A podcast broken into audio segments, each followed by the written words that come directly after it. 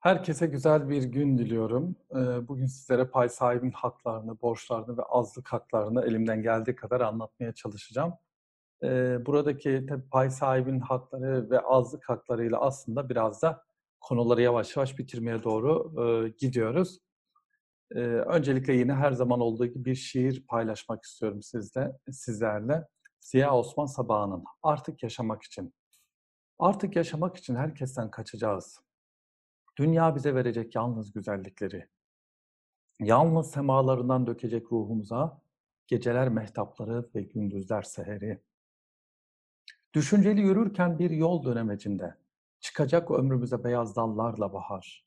Hatırlatacak bize şen çocukluğumuzu, erguvanlı bir bahçe, mor salkımlı bir duvar.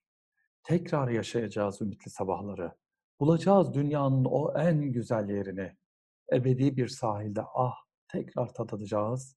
Kol kola sükun dolu akşam gezmelerde. Evet, bir şiirle başlamış olduk. Şimdi pay sahibinin haklarını aslında hak ve yükümlülükleri olarak aslında şöyle e, birkaç başlık altında inceleyebiliriz. Pay sahibinin bir defa borçlarından bahsetmemiz gerekecek ki az sonra hemen sonraki slaytlarda pay sahibinin borcu olarak biz genel itibariyle tek borç ilkesinden e, bahsedeceğiz. Yine bir başka şey borç olmamakla beraber pay sahibi için bir takım yükümlülükler getirilebilmektedir. Yine üçüncü başlık altında da pay sahibi de ilgili konularımızda pay sahibinin haklarını ele almaya çalışacağız. Şimdi anonim ortaklıklardaki çok temel ilkelerden bir tanesini öncelikle vurgulayarak başlamak istiyorum. Bu pay sahibinin e, sermaye koyma borcu ama bu borcun altındaki tek borç ilkesi. Bu ne anlama gelir? Tek borç ilkesi anonim ortaklıklardaki anonim e, şirket e, ortağının koymayı taahhüt ettiği sermaye borcunu koyduktan sonra artık ona başkaca herhangi bir sorumluluğun ya da borcun yükletilememesi anlamına gelmektedir. Yani pay sahibi ne kadar para koymak e, koymayı taahhüt etmişti? 10 bin lira. 10 bin lirayı koyduğu takdirde bu esas itibariyle bütün borçlarını yerine getirmiş olur. Bu biz biz buna doktrinde ya da öğretide tek borç ilkesi adını veriyoruz. Adam parasını koyduysa onun artık anonim şirkete karşı koymayı taahhüt edebileceği ya da koyacağı başka bir sermaye olamaz. Hemen e, sizi daha önce de birkaç defa değindim bir başka maddeye de götürmek istiyorum. O da 376. E, maddede maddede bulunmaktadır. 376. madde hatırlayacak olursanız anonim ortaklığın mali durumunun bozulması halinde e, ya da borca batık sermayesinin borca batık hal, olması halinde de yine ne yapılabiliyordu? Yine e, sermaye artırılabiliyordu. Ancak orada sermayenin tamamlanması dediğimiz yani 50 bin liralık sermayemiz ne yaptı? Düştü. Daha aşağıya düştü. Şimdi bu durumda sermayenin şirketin tamamlanmasına karar verebilmesi için ne yapılması gerekiyordu? Benim ayrıca e, sermaye payıma düşen diyelim ki 10 bin lira vardı. E, 3 bin lira eridi, 7 bin lira kaldı. Benim 3 bin lirayı koymam için mutlaka benim rızama ihtiyaç var. Bakın bu tek borç ilkesiyle ilgilidir. Bir başka hükmü daha hemen sizlerle hatırlatmak istiyorum. Bu da e, Türk Ticaret Kanunu 421. maddesinde bulunan esas sözleşmenin değiştirilmesiyle ilgili olan hükümde de bu kendisini gösterir anonim şirket pay sahibine başkaca bir borç yükleyebilmeye ilişkin kararlar ancak ve ancak oy birliğiyle alınabilir. İşte bakın bu bütün bunlar bu iki tane hüküm 376'da karşımıza çıkan 421. maddesinde oy birliği nisabı olarak karşımıza çıkan e, bu hükümler esas itibariyle bir ilkenin yansıması olarak karşımıza çıkmaktadır. O da tek borç ilkesidir. Şimdi tek borç ilkesinin bir takım istisnaları vardır kanunda. Bunlardan bir tanesi primli paylar ya da agiolu pay olarak adını e, agio olarak adını verdiğimiz agiolu pay olarak adlandırdığımız paylar. Bunlar nedir? E, bunlar eğer biz yeni bir sermaye artırımına gidiyorsak ve bizim gerçekten de şirketimizin payları daha fazla ediyorsa, çok rağbet görüyorsa biz o zaman primli pay e, olarak ne yapıyoruz? Adlandırdığımız bir pay çıkarıyoruz. Yani payın bedeli 1000 lira ama biz 200 lirada bunun priminin olduğunu söylersek bu durumda ne olacaktır? Karşımıza primli pay çıkacaktır. İşte pay sahibinin esas itibariyle ödemek zorunda olduğu şey bu durumda sadece sadece payın itibari değeri olan 1000 lira değil, ayrıca bir de 200 liradır. İşte bu primi de ne yapacaktır? Kapsayacaktır. İşte pay sahibinin borcu. Bir başka istisna da 480. maddede yine karşımıza çıkmaktadır. E, pay devirlerinin şirketin onayına bağlı olduğu hallerde esas sözleşmeyle pay sahiplerine sermaye taahhüdünden doğan borçtan başka belli zamanlarda tekrarlanan ve konusu para olmayan bir takım edimleri yerine getirme yükümlülüğü de e, konulmuş olabilir. Bu durumda mesela biz ne diyoruz? E, bu tür ikinci yükümlülükler, nitelik ve kapsamları pay senetlerinin arkasına yani ya da il muhabbetlerinin arkasına e, yazılır. Mesela şöyle örnek verelim. E, pay devirlerini şirkete, şirketin onayına e, bağlandığı haller. Yani bağlı nama yazılı payların olduğu şirketlerde. Biz ne yapıyoruz? Diyorduk ki pay sahipleri bileşimi. Hemen bir örnek verelim. Pay sahipleri bileşimi dedik ki bu paylar ancak ve ancak çiftçilere devredilebilir ya da doktorlara devredilebilir. Hekim mesleğinden gelen kimselere devredilebilir gibi pay sahipleri bileşimini eğer biz e, yazmış isek esas sözleşmeye bu gibi hallerde bu kimselere ilmu haberlerin ve pay senetlerinin arkasına yazmak suretiyle ikinci yükümlülüklerde getirebilir. Mesela belirli dönemlerde süt verilmesi, belirli aralıklarla belirli bir miktarda sütün sütün şirkete sağlanması ya da hekimler için bir takım nöbetlerin yazılması ya da çalışma şartlarının yazılması şeklinde ne yapabilecektir? Bu ikinci yükümlülüklerde karşımıza çıkabilecektir. Şimdi pay bedelinin ve varsa primin borçlusu pay sahibidir. Ve e, devir içinde şirketten bu noktada zaten onay alınmalıdır. Hatırlayacak olursanız biz buna ne diyorduk? Kanuni bağlam adını veriyorduk. Payın bedeli tamamen ödenmediği takdirde primi de kapsayacak bir şekilde ödenmediği takdirde hiçbir şekilde şirketin onayı alınmaksızın payın devredilemeyeceğini söylemiştik. Ve biz bunu hatırlayacak olursanız önceki derslerimizde kanuni bağlam olarak adlandırmıştık. Peki bunlar nasıl ifade edilecek? Bir kimse paydan kaynaklanan bu tek borç ilkesini ya da borcunu nasıl yerine getirecektir sorusunu 344. madde cevap veriyor. Buna göre özellikle nakden taahhüt edilen payların itibari değerlerinin en az yüzde yetmiş, yüzde yirmi beşi tescilden önce gerisi de şirketin tescilini, ya bu bir kuruluş olabilir, bu bir e, sermaye artırımı olabilir. Tescili izleyen 24 ay içinde bunlar yapılmalıdır. Payların çıkarma primlerinin tamamı tescilden önce mutlaka ne yapılmalıdır? Bakın ödenmelidir. Şimdi ödemeye çağrı nasıl olacaktır? Payların bedelleri 481. maddede. Payların bedelleri yönetim kurulu tarafından esas sözleşmede başkaca hüküm bulunmadığı takdirde pay sahiplerden ilan yoluyla istenir. Eğer esas sözleşmede bunlara hani e, aklınızda kalsın diye söylüyorum. Kırmızı mumla davet ederek göndermek şeklinde yazıysa o usulde yazılıysa o usulde ne yapılacaktır? E, yerine getirilmelidir, getirilecektir. İlanda ödenmesi istenen sermaye borcunun oranı ve tutarı ile ödeme tarihi ve ödemenin nereye yapılacağı açıkça ne yapılacaktır? Belirtilecektir. İkinci yükümlülükler hakkında esas sözleşme cezası da öngörülebilecektir. Peki hep nakitten bahsettik. Bir aynı sermaye ise hatırlayacak olursanız şöyle bir şey söylemiştim. Pek kitaplarda bu yazmıyor ama aynı sermaye kural olarak peşin olarak öden, ödenecektir demiştik.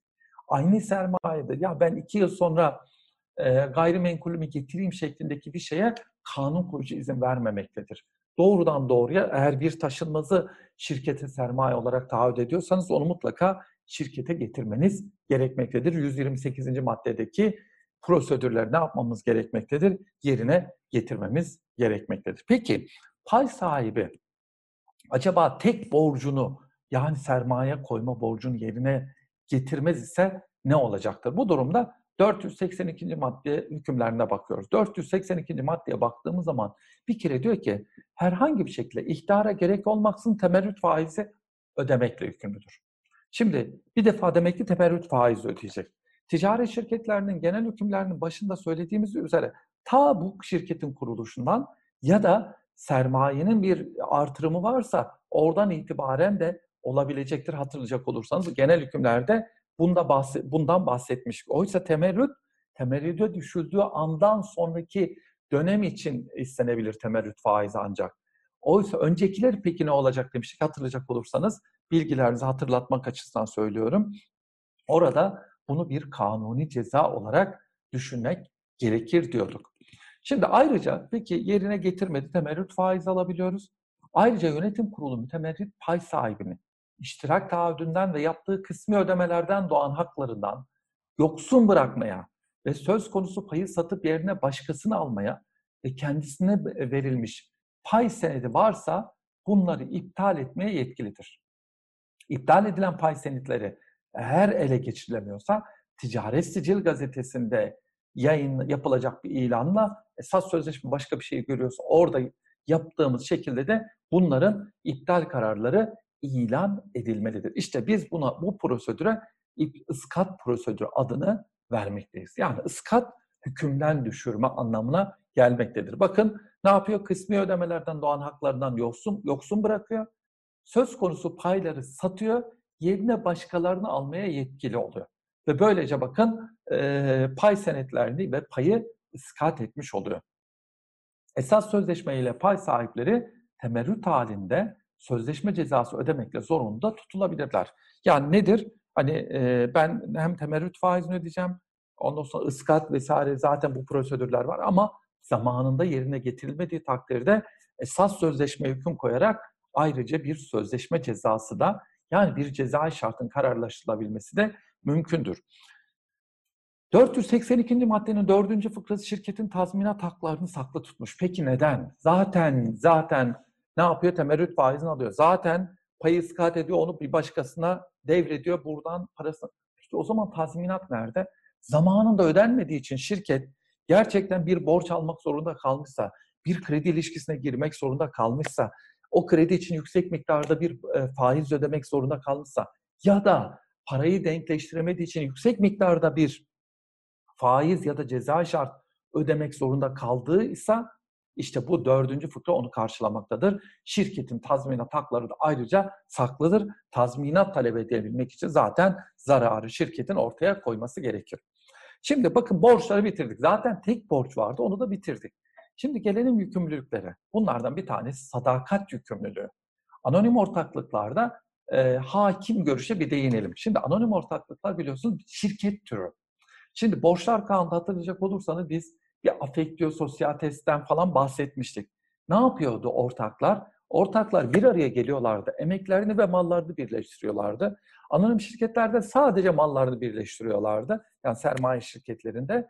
Sonra ortak bir amaç, kar elde etme amacıyla yine e, ortak çabalarını ortaya koyuyorlardı. İşte bakın müşterek e, amaç dediğimiz, afeksiyo societes dediğimiz o ortak amaç için bir çaba da göstermek zorundaydılar. İşte bu ortak amaç, ortak e, amacı elde etmek için gösterilmesi gereken çaba bütün şirketler için az ya da çok vardır. Peki tartışma nerededir? Bizim öğretimizdeki büyük çoğunluk, büyük çoğunluk e, anonim şirket ortağının herhangi bir sadakat yükümlülüğünün olmadığını belirtmektedir. Ama buna karşın doktrinde özellikle e, Füsun Nomer Hoca'nın kitabına da lütfen bakın e, esaslı bir şekilde savunan Füsun Nomer Hoca'dır. E, şimdi e, Nomer'e göre aslında anonim şirket ortağın da esas itibariyle sadakat yükümlülüğü bulunmaktadır. Benim kanaatimde işin doğrusu anonim şirket pay sahibinin, ortağının az ya da çok şirketin türüne, evsafına, tipine göre değişmekle beraber az ya da çok mutlaka bir sadakat yükümlülüğü bulunmaktadır, bulunmalıdır. Kaldı ki Türk Ticaret Kanunu, yeni Türk Ticaret Kanunu 208. madde yani kanunu biraz eşelediğimiz zaman altlarına doğru baktığımız zaman 208. maddede çok ilginç bir yaptırım getirilir. Bakın belki bu tipik bir yaptırım ama bunun aslında sebebi de budur. Azlık şirketin çalışmasını engelliyor. Dürüstlük kuralına aykırı davranıyor. Fark edilir sıkıntı yaratıyor ve pervasızca hareket ediyorsa ibaresinden bunu anlamak lazım. Ne yapabiliyor? Orada çokluk azlığı şirketten çıkarabiliyor. Onun paylarını satın alabiliyor. Bakın burada azlık şirketin çalışmasını engelliyor. Bunu bir pay sahibi de yapıyorsa esas itibariyle şirketin ne yapmaktadır? Çalışmasını engelleyen bir hareket göstermek zorundadır. Evet kimse anonim şirketin ortağından şirkete aktif bir katkıda bulunmasını beklememektedir ama hiç olmasa köstek olmasın. En azından madem ki ortak en azından herkesin asgari olarak bunu bekleme hakkının olduğunu düşünüyorum. Sır saklama yüklü anonim ortaklıklarda yine pay sahibi bakımından esas itibariyle bulunmamaktadır. Ancak Anonim ortaklık bir takım sorularına almış olduğu cevaplarla bir takım şirket bilgilerini ele geçirmişse e, bu noktada e, bir yine genel hükümlerden kaynaklanan bir sır saklama yükümlülüğünden bahsedilebilir. Peki bunların hakları nedir? Anonim ortaklıkta ortağın e, pay sahibinin e, haklarından ilk demeti mali haklar oluşturur. Yani parasal haklar oluşturur. Bunlardan bir tanesi de kar payı hakkıdır. 507. maddede kar payından bahsedilir. Her pay sahibi kanun ve esas sözleşme hükümlerine göre pay sahiplerine dağıtılması kararlaştırılmış net dönem karına payı oranında katılma hakkını haizdir. Bakın payı ne kadarsa o kadar. Hatırlayacak olursanız burada her şeyin konulan sermaye göre ölçüldüğünü daha önce belirtmiştim. Ne kadar ekmek o kadar köfte prensibinin burada geçerli olduğunu söylemiştik. Paran kadar konuş ilkesinin burada geçerli olduğunu söylemiştik. Şirketin sona ermesi her pay sahibi esas sözleşmede sona eren şirketin mal varlığının kullanılmasına ilişkin başka bir hüküm bulunmadığı takdirde tasfiye sonucunda kalan tutara pay oranında katılır. Esas sözleşmede payların bazı türlerine tanınan imtiyaz haklarıyla özel menfaatler e, saklıdır denilmektedir. Ama burada hemen belirtelim ki kar payı dağıtma yetkisi münhasıran genel kuruldadır. Ancak bazı hallerde sınırlamaların söz konusu olabileceğini görüyoruz. Peki kar payı nereden verilir? Kar payı ancak dönem karından ve serbest yedek akçelerden yani şirket her zaman kar elde etmez ama düzenli olarak ortaklarına kar payı dağıtabilir. Peki bunu her zaman kar etmiyor da nereden yapıyor? Ya dönem e, net karından e, dağıtabilir ya da serbest yedek akçelerden ne yapılabilecektir? Dağıtılabilecektir. Peki hesaplama biçimi nasıl olacak? Esas sözleşmede aksine bir hüküm yoksa kar ve tasfiye payı pay sahibinin sermaye payı için şirkete yaptığı ödemelerle orantılı olarak hesap edilir. Şimdi hani ne kadar ekmek, o kadar köfte, paran kadar konuş 508'de tekrar karşımıza çıkmaktadır. Neden? Çünkü bakın ben sermaye artırımına katıldım ama e, ne yaptım? Payımın dörtte birini taahhüt ettim. Dörtte birlik pay orada. Sadece de o kadarını ödedim. Yüzde yirmi beşini ödedim. O zaman dönem net karından kar payı dağıtılırken, benim kar payım hesaplanırken ne kadarlık kısmını ödediysem o kadarlık kısmı için bana kar payı ödenir. Yoksa taahhüt ettiğim ama ödemediğim paylar için hiçbir zaman bana kar payı dağıtılmaması lazım. Aksine esas sözleşmede hüküm yoksa ana kural e, budur. Hiç ya da yeterince kar payının dağıtılmaması genel kurul kararlarının iptaline neden olur. Ancak hemen belirtelim ki mahkemelerde genel kurulun yerine geçip de kar payı dağıtımına ne yapılamayacaktır? Dağıtımına karar veremeyecektir. Bununla ilgili münferit olarak verilmiş olan bir yargıtay kararından daha sonraki kararlarla dönüldüğünde ne yapmamız lazım? Belirtmemiz gerekir.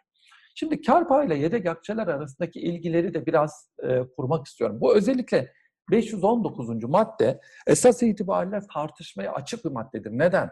Çünkü diyor ki bakın yıllık karın %5'i ödenmiş sermayenin %20'sine ulaşıncaya kadar genel kanuni yedek akçeye ayrılır. Yani bir kar elde etti, yıllık karın %5'i. Ödenmiş sermayenin %20'sine ulaşıncaya kadar genel kanuni yedek akçeye ayrılır. Birinci fıkradaki sınıra ulaşıldıktan sonra bakın şurada başlıyor. Yeni payların çıkarılması dolayısıyla sağlanan primin çıkarılma giderleri, itfak karşılıkları ve hayır amaçlı ödemeler için kullanılmış bulunan kısmı, ıskat sebebiyle iptal edilen pay senetlerinin bedeli için ödenmiş olan tutardan, bunların yerine verilecek yeni senetlerin çıkarılma giderlerinin düşülmesinden sonra kalan kısmı, pay sahiplerine %5 oranında kar payı ödendikten sonra kardan pay alacak kişilere dağıtılacak toplam tutarın %10'u genel kanunu yedek akçeye ayrılır diyor. Bakın şurada pay sahiplerine %5 oranında kar payı ödendikten sonra diyor. İşte bu aşamada aslında baktığımız zaman hiç olmasa burada aslında kanun koyucunun muradının e, bir noktada galiba burada kar payı dağıtmak olduğunu, pay ortağa bir kar payı dağıtmak olduğunu ne yapıyoruz? Görüyoruz. Dolayısıyla aslında buradaki e, hüküm bu anlamda da yorumlanabilecektir. Yine genel kanuniyedeki akçe sermayenin veya çıkarılmış sermayenin yarısını aşmadığı takdirde sadece zararların kapatılmasına, işlerin iyi gitmediği zamanlarda işletmeyi devam ettirmeye veya işsizliğin önüne geçmeye ve sonuçlarını hafifletmeye elverişli önlemler alınması için kullanılabilir denmektedir. İkinci fıkranın C bendi ve üçüncü fıkra hükümleri başlıca amacı başka işletmelere katılmaktan ibaret olan şirketler hakkında uygulanmaz. Bakın hani CBN'de var ya yüz, pay sahiplerinde %5 oranında kar payı arandıktan sonra kardan pay alacak kişilere dağıtılacak toplam tutarın %10'u. Bakın burada bir sıralama yapıyor. Yani hiç olmazsa pay sahibine bir %5'lik bir kar isabet etsin diyor, dağıtılsın diyor kanun. İşte bunun e, aslında e, dördüncü fıkrada ne yapmaktadır? Esas itibariyle bunu teyit etmektedir.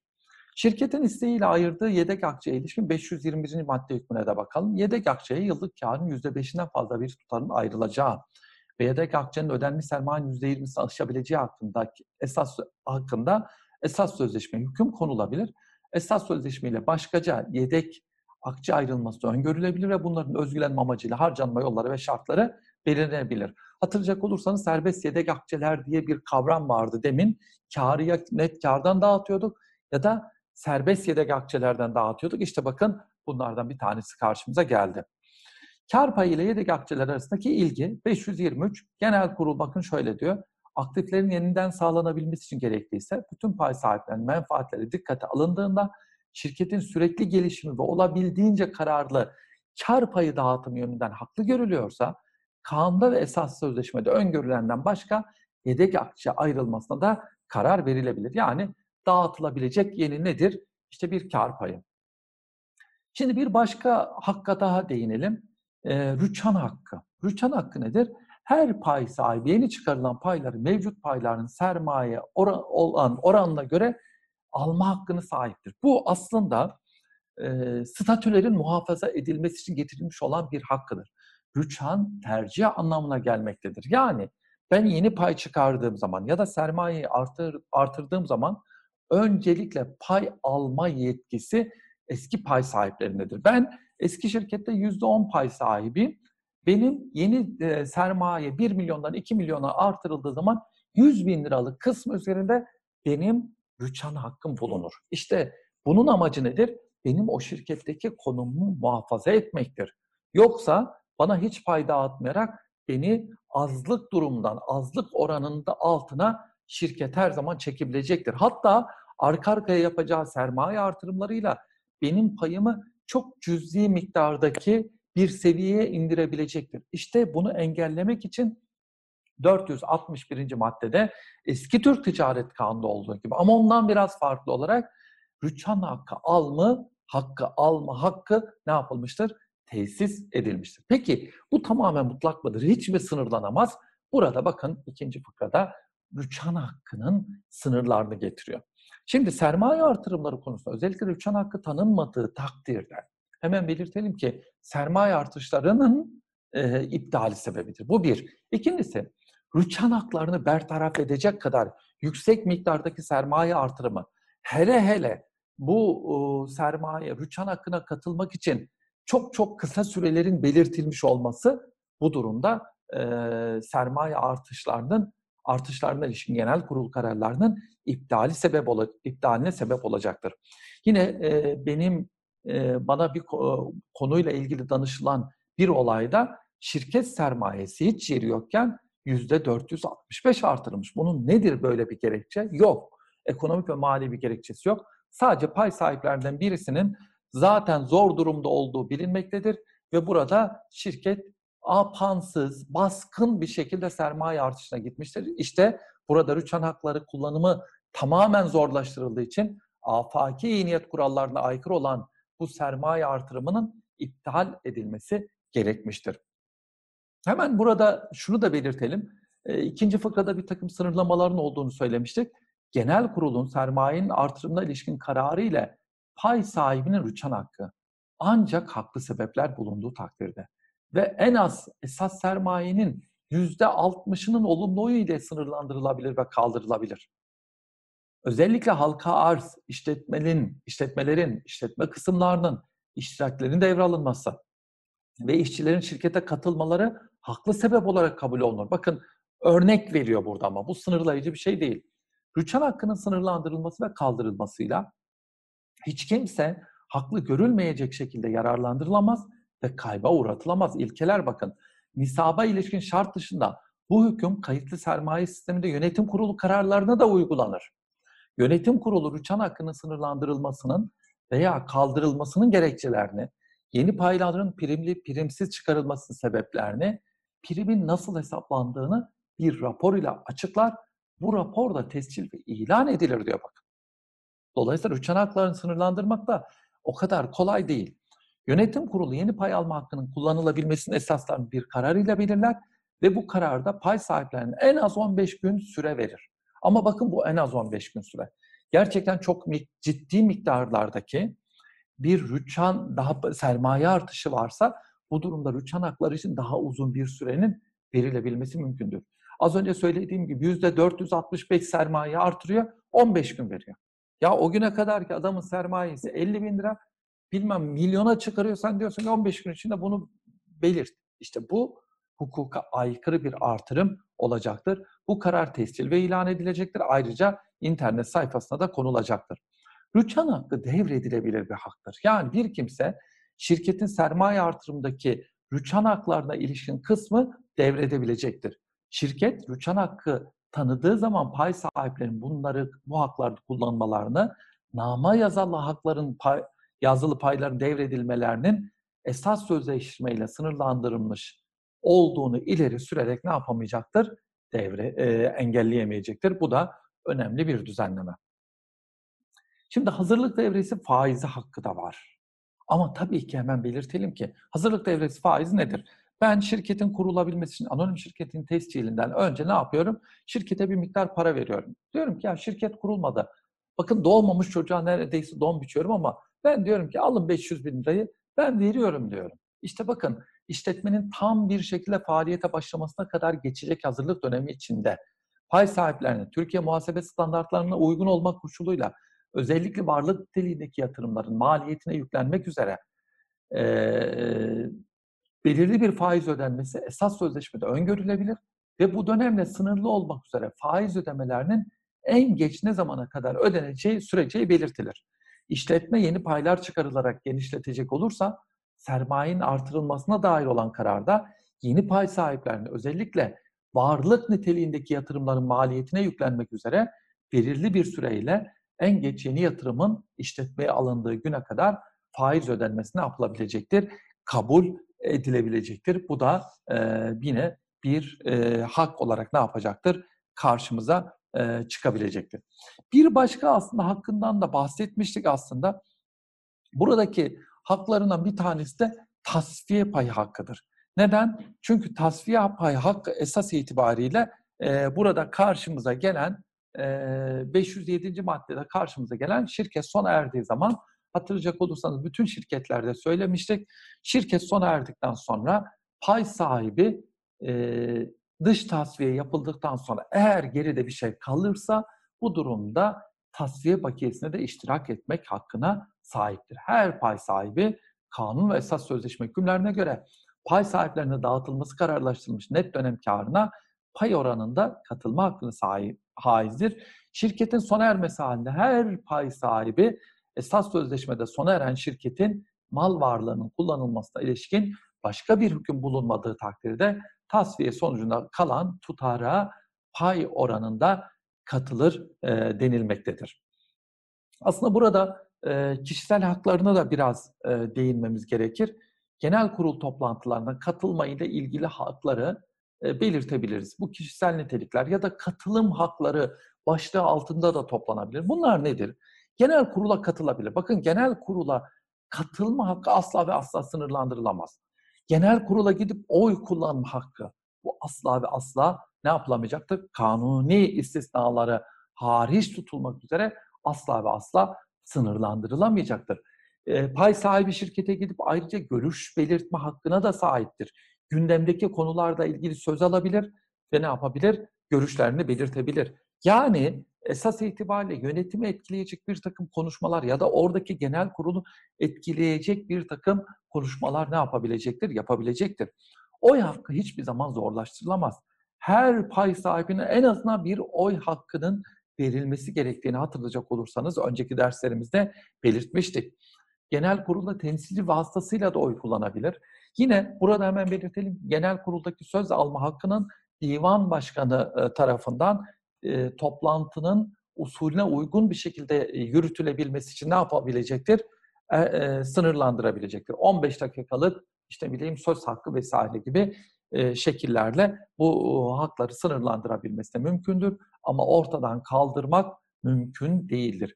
Birikimli oydan hatırlayacak olursanız daha önce bahsetmiştik. İmtiyazlı payların kullanılmadığı ya da 360'a göre nitelikli paylara ilişkin bir takım düzenlemelerin olmadığı şirketlerde sadece yönetim kurulunu seçebilmek için birikimli oyların kullanılabileceğini ne yapmıştık? Hatırlayacak olursanız belirtmiştik. Bunu oraya e, göndererek aslında ne yapabiliriz? Bitirebiliriz. Ortaklık yönetimi ve denetimi etkileme hakkı vardır. Gerçekten özel denetçi tayin isteyebilir. Bağımsız denetçi atanmasını talep edebilir. Genel kurula katılabilir ve genel kuruldaki görüşlerini ifade edebilir.